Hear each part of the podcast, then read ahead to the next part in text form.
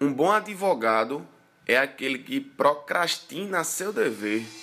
Gente, primeiro, antes de fazer o bordão aqui, de falar o bordão, eu tô com um amigo meu que é cantor e ele pediu pra fazer essa vinheta aí. Escuta aí. Fala galera! Vai começar agora o Thiago Luna, hein? Alô, minha colina turma! Com vocês, Thiago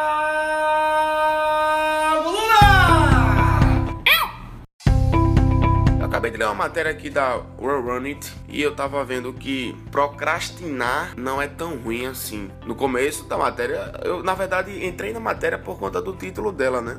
Só que aos poucos, depois que eu fui lendo, eu comecei a acreditar no que a matéria estava falando. Tem uma parte que ela dizia assim: que Steve Jobs procrastinava constantemente. Vários de seus colegas disseram isso. O ex-presidente dos Estados Unidos, Bill Clinton, foi descrito como um procrastinador crônico. Esperava até o último minuto para rever seus discursos. E aí eu comecei a pensar: pô, esses caras procrastinando, talvez a procrastinação, que é uma palavra difícil pra caralho de dizer, não seja tão ruim assim. Porque, para pra pensar como advogado, à medida que você procrastina até o último momento de ir para reunião com o cliente, de visitar o fórum para cumprir alguma diligência ou até para cumprir algum prazo, você acaba tendo mais tempo para você ser mais criativo. Você acaba tendo mais tempo para pensar em como que você vai falar na reunião com o cliente, o que você vai fazer a mais no fórum, como você vai cumprir aquele prazo você acaba tomando uma excelência de produzir uma petição em poucos minutos. Obviamente, essa petição ela pode ter alguma falha porque você está fazendo pouco tempo, mas você também deve concordar que você acaba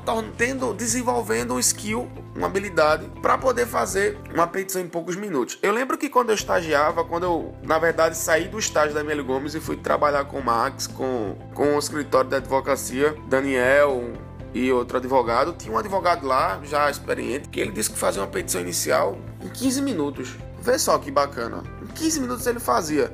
Certamente esse cara era um cara procrastinador. Porque você conseguir fazer uma petição inicial, atender um, um, um cliente, escutar que ele vai falar e tudo, e conseguir fazer uma petição inicial do zero em 15 minutos é porque você tem realmente essa skill, essa habilidade. E talvez, talvez, certamente, talvez, certamente, talvez não dá, né? certamente ele era um cara procrastinador. É lógico que tem pontos negativos, né, também, né, gente? A gente pode perder a hora da reunião, a gente pode perder a hora do fórum aberto, a gente pode perder o dia do prazo, etc. Mas para para concluir comigo que se você é um advogado que procrastina, você é um advogado criativo e, ou seja, o que se conclui é que o advogado ainda pode ser um procrastinador responsável, porque assim ele não vai estar comprometendo a sua produção. Bem, acho que fica essa, essa dica hoje e, sinceramente, eu acho que eu sou um procrastinador e talvez por conta disso eu sou tão criativo quando eu vou fazer minhas coisas. Beleza? Então é esse o insight de hoje. Um abração. A gente vai se ouvindo, se falando, se vendo para fazer de você um serzinho advogadozinho de referência. Abraço.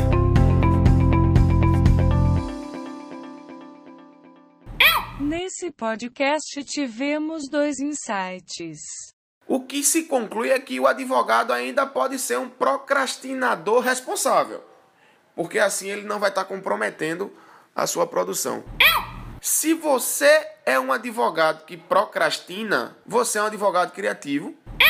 E um palavrão. Procrastinação, que é uma palavra difícil pra caralho de dizer.